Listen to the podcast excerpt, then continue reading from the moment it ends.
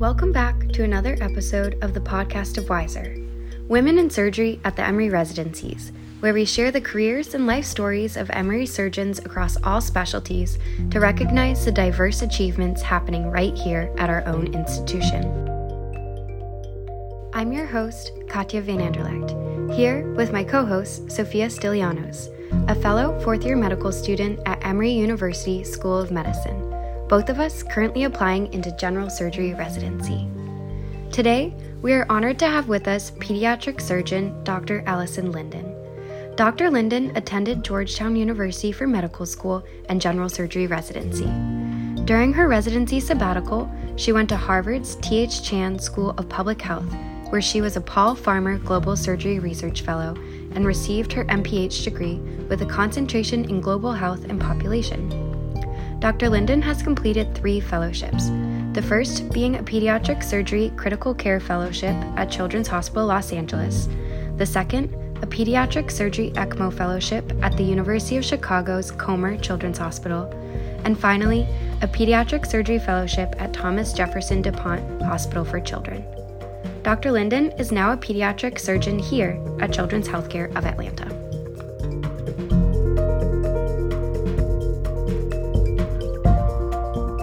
I'm Sophia. I'm a longtime listener of the podcast and a first time host.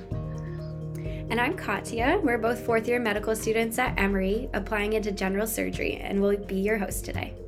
So, welcome, Dr. Linden. It's so great to have you. Thank you for being here. Thank you so much for inviting me. I'm really excited about today. Yes, we are very excited as well. And to start things off, we kind of want to go all the way to the start. Tell us about that. Sure. Um, I went to undergrad at Georgetown University in Washington, D.C. And that was the beginning of my initiation into being a Hoya for life. Basically, I did my undergrad there. Um, I took two years off and um, I was a government major wasn't really sure I wanted to go to medical school yet. I worked in public health for the federal government. I realized then that I wanted to go to medical school and actually went back to Georgetown for medical school. And then I stayed there for my general surgery residency. So Hoya Saxa forever. Um, and then I took this really circuitous route to finding pediatric surgery. I realized very late in residency in the grand scheme of like when you should be preparing to kind of go into the pediatric surgery match. Um, I realized basically at the very end of my PGY4 year, and I subsequently decided to do a pediatric surgery critical care year out at Children's Hospital Los Angeles the year after I finished residency. Then I did a pediatric surgery ECMO fellowship at University of Chicago um, matched into pediatric surgery. Um, but we match, there's, it's kind of a really early match. So there's always kind of this gap year between when you match and when you start fellowship. And so I um, lived abroad in Rwanda and Eastern Africa practicing general surgery, teaching general surgery to Rwandan surgical residents. And then I did my pediatric surgery fellowship at Jefferson University's Pediatric Hospital, which is DuPont Children's or Nemours Children's in Delaware Valley. That's uh, sounds like an incredible and rich journey. Um, personally, I love a circuitous route because I also didn't go directly into med school. Um, I kind of want to zero in. I think we'll get into pediatric surgery more in a bit, but if you could take us back it's the summer of 2007. There isn't a radio that isn't playing Umbrella by Rihanna. You just took your last shelf of your final third year rotation at Georgetown, um, and you're thinking about, I got to pick a specialty. I have to make my fourth year schedule. So, how did you end up picking surgery, and what else were you considering at the time? Yeah, equally circuitous that you're going to realize it's a generalized theme in my life. Um, it takes me a long time. I have to figure out all the options and experience all the options before I figure out what I like. But I went into my fourth year in medical school and um, still thought I wanted to be three different kinds of doctors. I thought that I maybe wanted to be a general surgeon, potentially, very potentially wanted to be an infectious disease doctor. And then my other big option was emergency medicine. And so I literally set up, we call them acting internships or sub-Is in all three of those at the very beginning of my fourth year in medical school. And by doing each of them, I very quickly kept reverting back to general surgery. And I really never regret that decision. What I loved about general surgery is that I was still practicing medicine while also equally using my hands and literally creating kind of my own way to make the patient instantly better. I'm a bit of an instant gratification person.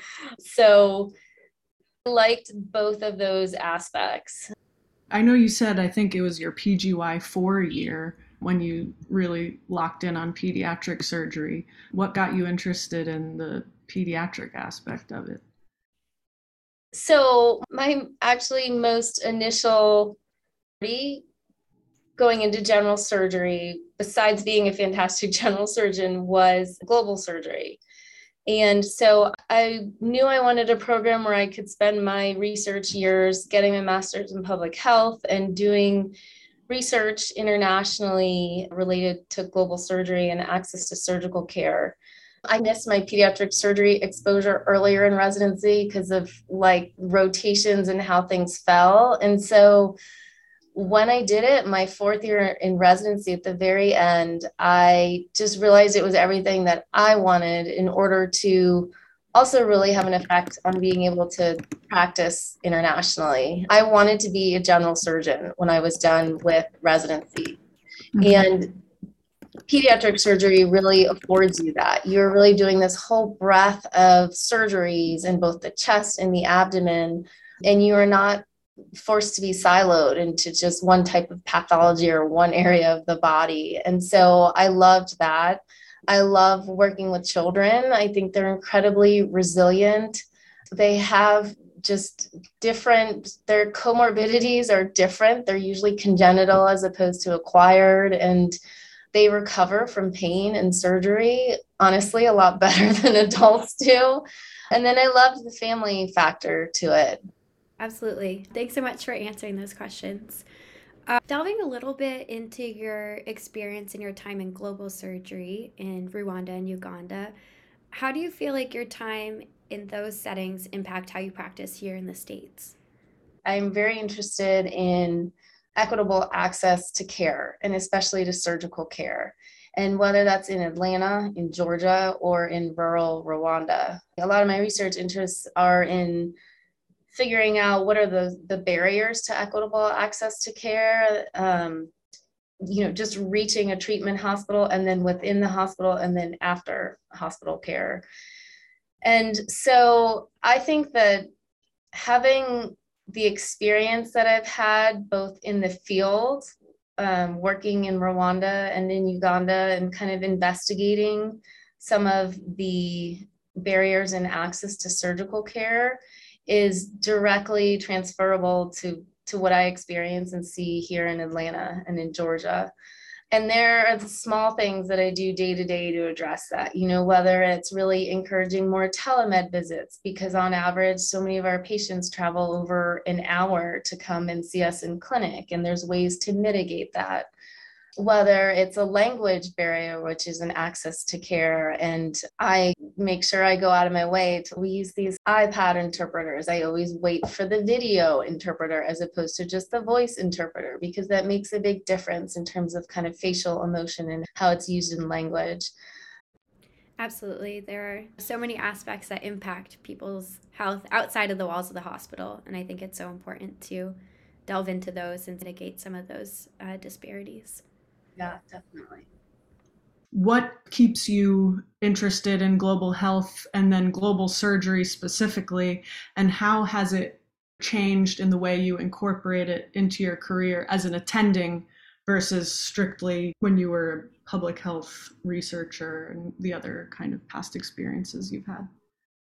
Yeah, so I got my master's in public health during my research years in residency. I did a one year program up at Harvard. They offer a one year as opposed to a two plus year program for medical professionals. And that was fantastic because the vast majority of people I interacted with were not surgeons and were not even physicians. And so it really gave me this amazing network of people working within not only healthcare, but global health who were doing all sorts of different types of things, which I think really broadens my viewpoint of, of what I can do as a surgeon in the field of global surgery, which is kind of a really nascent, almost forgotten area of global health. So then that was the first year of my research time. The second year of my research time was I did a global surgery research fellowship and I spent that time, it was the Paul Farmer Global Surgery Research Fellowship, again, kind of based out of Boston. And I spent the majority of that year in rural Rwanda, um, really doing a community based survey looking at barriers to access to surgical care in Rwanda.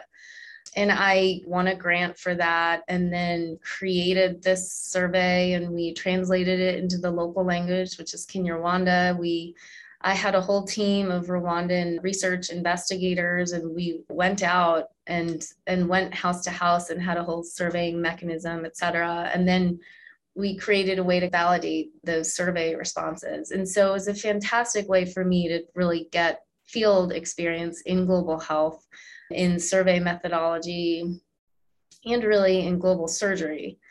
And so that was really nice because I just dug my head in deep into kind of like facets of public health and global health um, during that period in my career.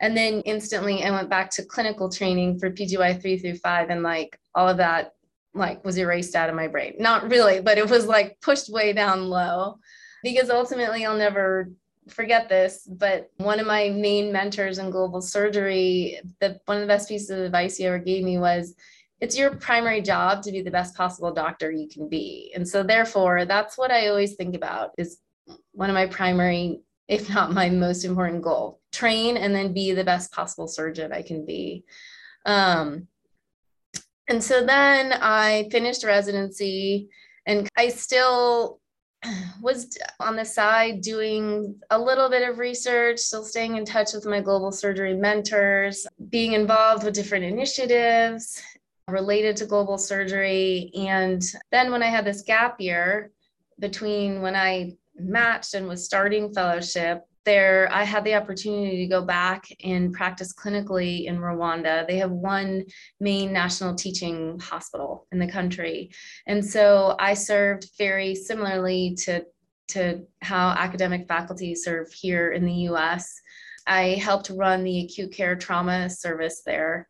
And it was staffed and run by Rwandan surgical residents. And so that was a great complement to the research aspect that I had acquired previously. Now I had this great clinical experience. Then I went into fellowship. Again, all of that got squashed way down low for about two years during pediatric surgical fellowship. And then since I've been done in the last two years, I've really tried to pick back up in a comprehensive way ways that I could affect and work within the sphere of global surgery and those who are interested in global surgery. And so here at Emory, I've been working with the surgical residents to create a global surgery curriculum, which we've just started as a way to help inspire and create the next generation of global surgery leaders which I think is a really important thing to always be thinking about is how do you create the next generation of what you're doing. And then I serve to help advise our residents. We have a general surgery resident every year who's in a specialized global rural surgery tract, which is a really, really unique, awesome thing that is created here and that Dr. Srinivasan deserves all the credit for. But it's also a really great component of the global surgery education that I think is available at Emory. At the School of Medicine level, I've been involved with a new kind of School of Medicine wide global health course that's offered to residents across the different schools. And then I've also been working with colleagues that I uh, known from my previous work in Rwanda, and we've been applying for some grants in order to continue some clinical research that my Rwandan colleagues are interested in. But I think my my previous experience has given me the public health skills and then the clinical skills, and I've been able to put those together to still affect kind of a larger area of, of what is global surgery since I've been out of training. No, that was a perfect answer. And it's clear that you do not like to stay busy. um, but jokes aside, I was, when you were talking, I was curious what sort of differences or similarities did you notice training Rwandan residents versus your experience as a resident or with trainees here in the States, if any come to mind? That, no, that is such a fantastic question. There are some like universal generalized aspects to surgical education that are similar no matter what environment you're practicing in, what cultural you're surrounded by. And I really think this is why I always think like our primary job is to be the best possible surgeon. And that really comes back to having good basics, you know? So learning by doing the small things at first, like even collecting the vitals and knowing what happened in the last 24 hours on your patient and trying to, when you see a new consult, gather all the data, come up with an assessment, come up with the plan. And so just teaching those basic skills is universal. And if you become good at those basic skills, you will become a good surgeon. And if if you don't have those good basics, I think you struggle as you go up in training. I think one of the challenges or the differences that I wasn't expecting in Rwanda, and I think this definitely comes from just a cultural difference between the United States and Rwanda, the capability to do a lot of thinking outside the box or thinking beyond exactly what is right in front of you was a hard concept to teach that I wasn't expecting when I went there. And it's not something that anyone is naturally normally good at, whether that is here or in Rwanda. Um, but I really think that I found that to be a huge challenge, especially with the more senior Rwandan surgical residents. And it was a great challenge. And I definitely figured out how to effectively work through my own challenge of not knowing how to teach that um, and definitely saw results. And I definitely saw a whole lot of change throughout my year there, as I mentioned, especially with the senior residents. But that was that was definitely a huge challenge that I think I just think it's a concept that's promoted more here in US education at all different levels and it's just different in Rwanda. Yeah, that's all super interesting. Thank you.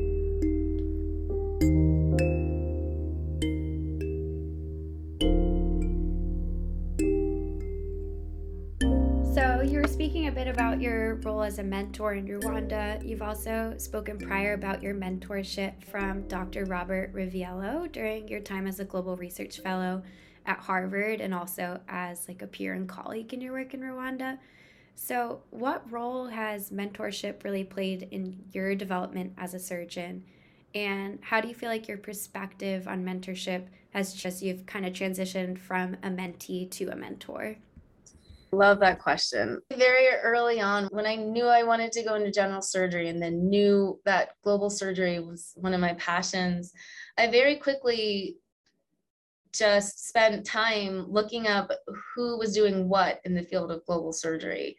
And at that time, there were even fewer people doing work in that field. So it was a little bit easy to find the leaders. And I reached out to them my first and second year in, in general surgery residency, just cold called, like sent them emails and said, How do I do this? How do I get involved? Can I work with you in some way? And I got responses and got an invitation to go to a global surgery conference and help out at the conference, etc. So I really think taking the initiative to and you don't have to know exactly what you want to do, you know, but if you find someone who you think is doing what you want to do, figure out a way to get in front of their face, whether that's electronically or whether that's in person. It is worth all the effort to do that.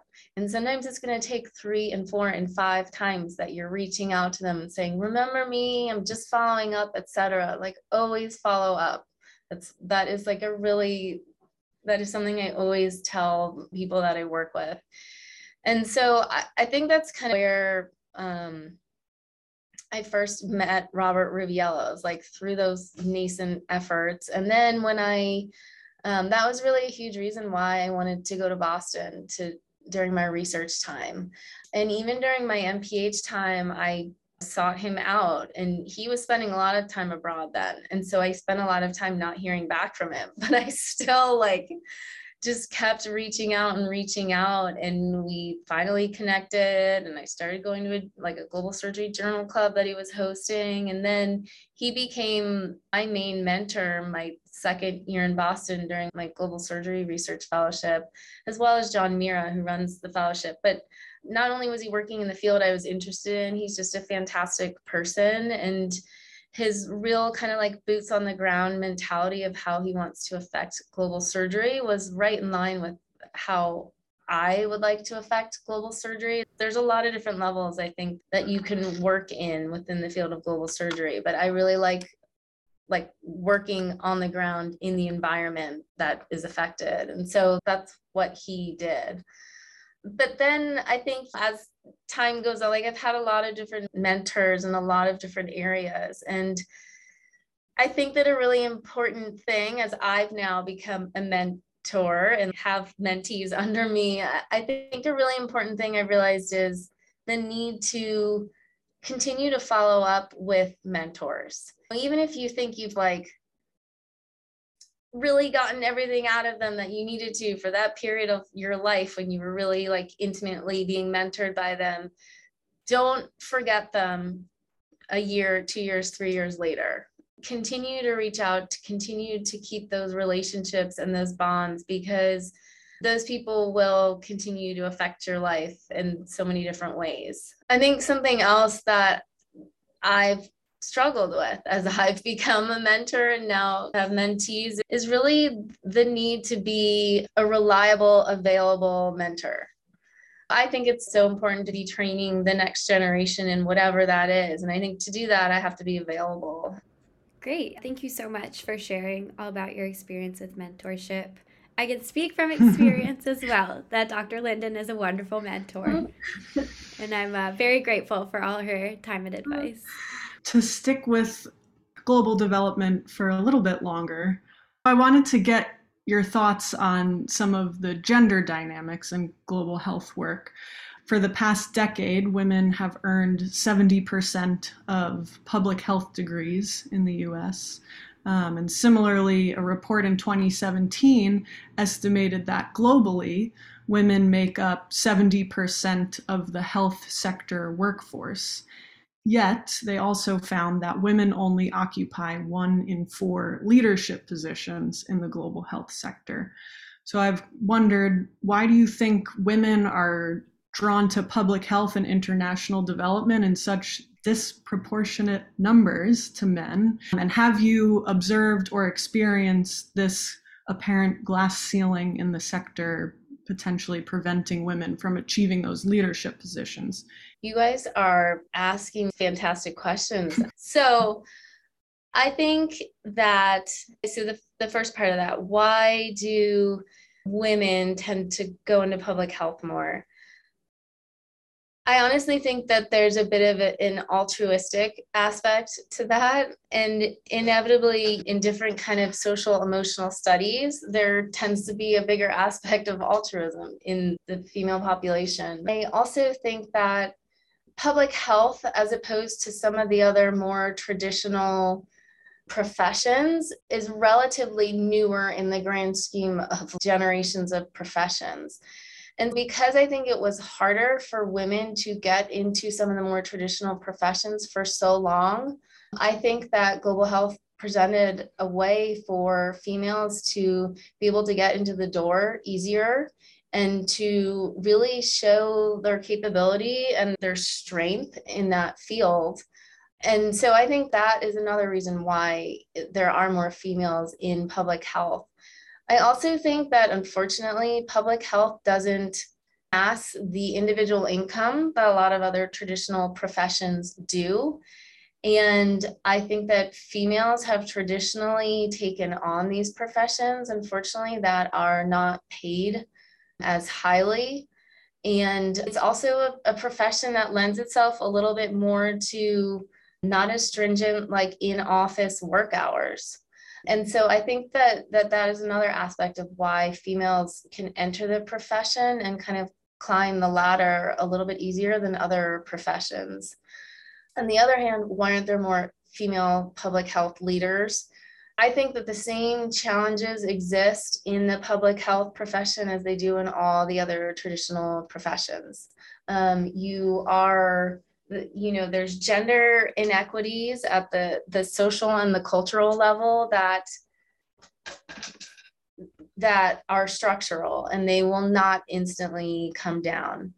Um, I think they're changing by all means, you know, and and by all means, I've been up against them as a female within the field of general surgery. Only about um, a core 25% of all general surgeons are females, and so I think that um, I, I have definitely experienced some of those challenges to to climbing the ladder. You know, there's like a great kind of quote by Caprice Greenberg that's like a talk she gave about, you know, um, sticky floors and glass ceilings. And I think it's really easy as a female to enter a profession and it the structural factors that have exist through generations to climb up are the reasons same reasons why females aren't um, leaders in public health i think that's changing i think you know i can personally say that i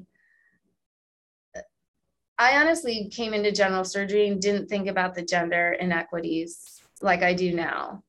Um, I think there's been a really good reckoning. A lot of that has come with racial and ethnic reckoning, especially the last few years. And, and I think it was something that I was overlooking that I shouldn't have as a female. And I think the way that I try and kind of day to day even support, like I said, the next generation is I think about, especially now I'm a parent, um, and I'm a, a, female academic clinician and surgeon. And so I think about the, the challenges, it forces me to think about the challenges I went through to get to where I am and how I can make those challenges easier for others below me. And I think that we as females don't do that enough for each other. I think we, we are great in talking about our own challenges, but we don't do enough to break down those, those barriers and those challenges for the next generation. So I'm not sure if that totally answered your question.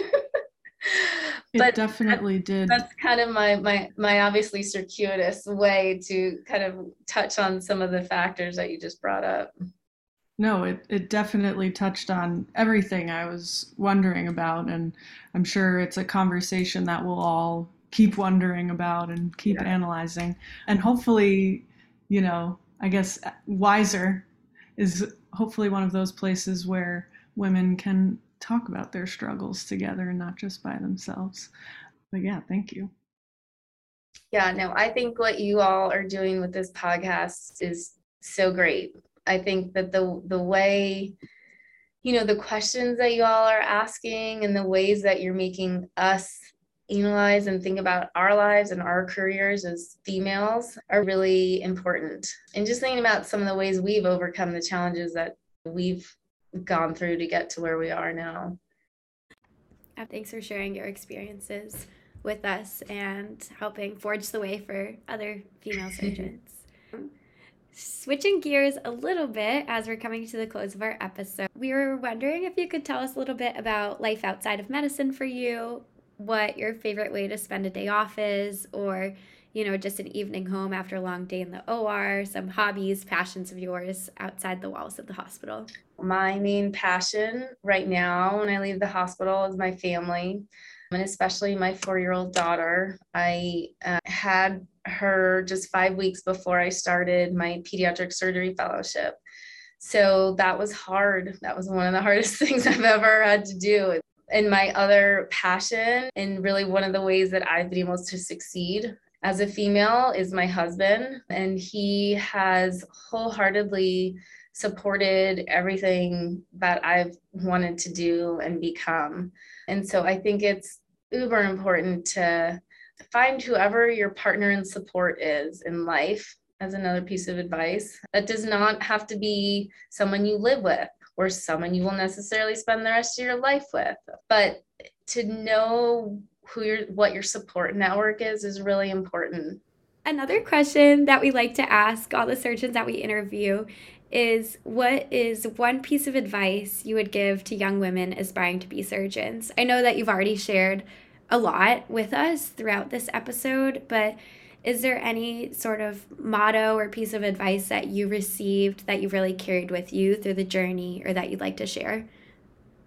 Something to always think about as a young female surgeon or aspiring to be female surgeon is never compromise who you are at the core of who you are. Don't change your personality or what you believe in or what you think you should say or shouldn't say because of the environment you're in like a very male dominated environment. It's really important to stay strong. And you will at times get feedback that your opinions are too strong or you shouldn't say something in a certain environment.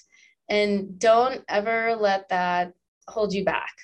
That's very good advice. I think especially for us going into interview season too, as yeah. we're presenting our, our, the best version of ourselves, but also wanting to present an authentic version of ourselves. Exactly.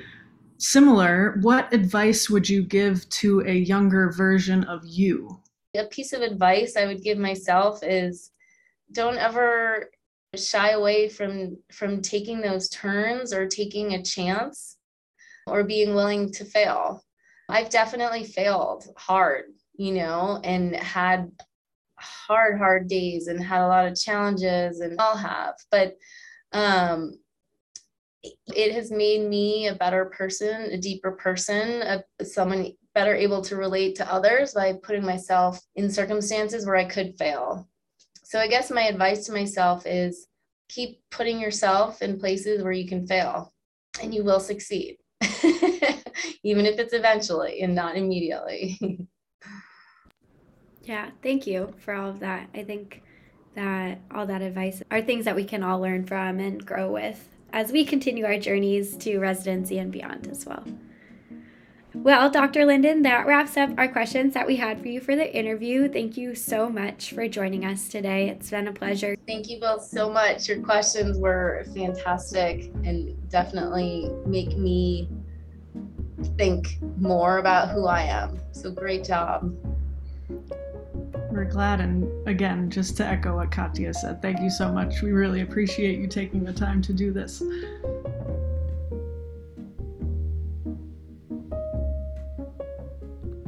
Thank you for tuning in to another episode of Wiser. If you like this episode, please rate and leave a review as it helps others find the show. You can also share with friends and family. Follow us on Instagram and Twitter at Wiser Podcast for updates. This episode was hosted by Sophia Stylianos and Katya Van Anderlecht. Production support comes from Cameron Blount, Katya Van Anderlecht, Julia Burns, and Francesca Giraudo. This episode was edited by Lizzie Rieger. Music is courtesy of Blue Dot Sessions.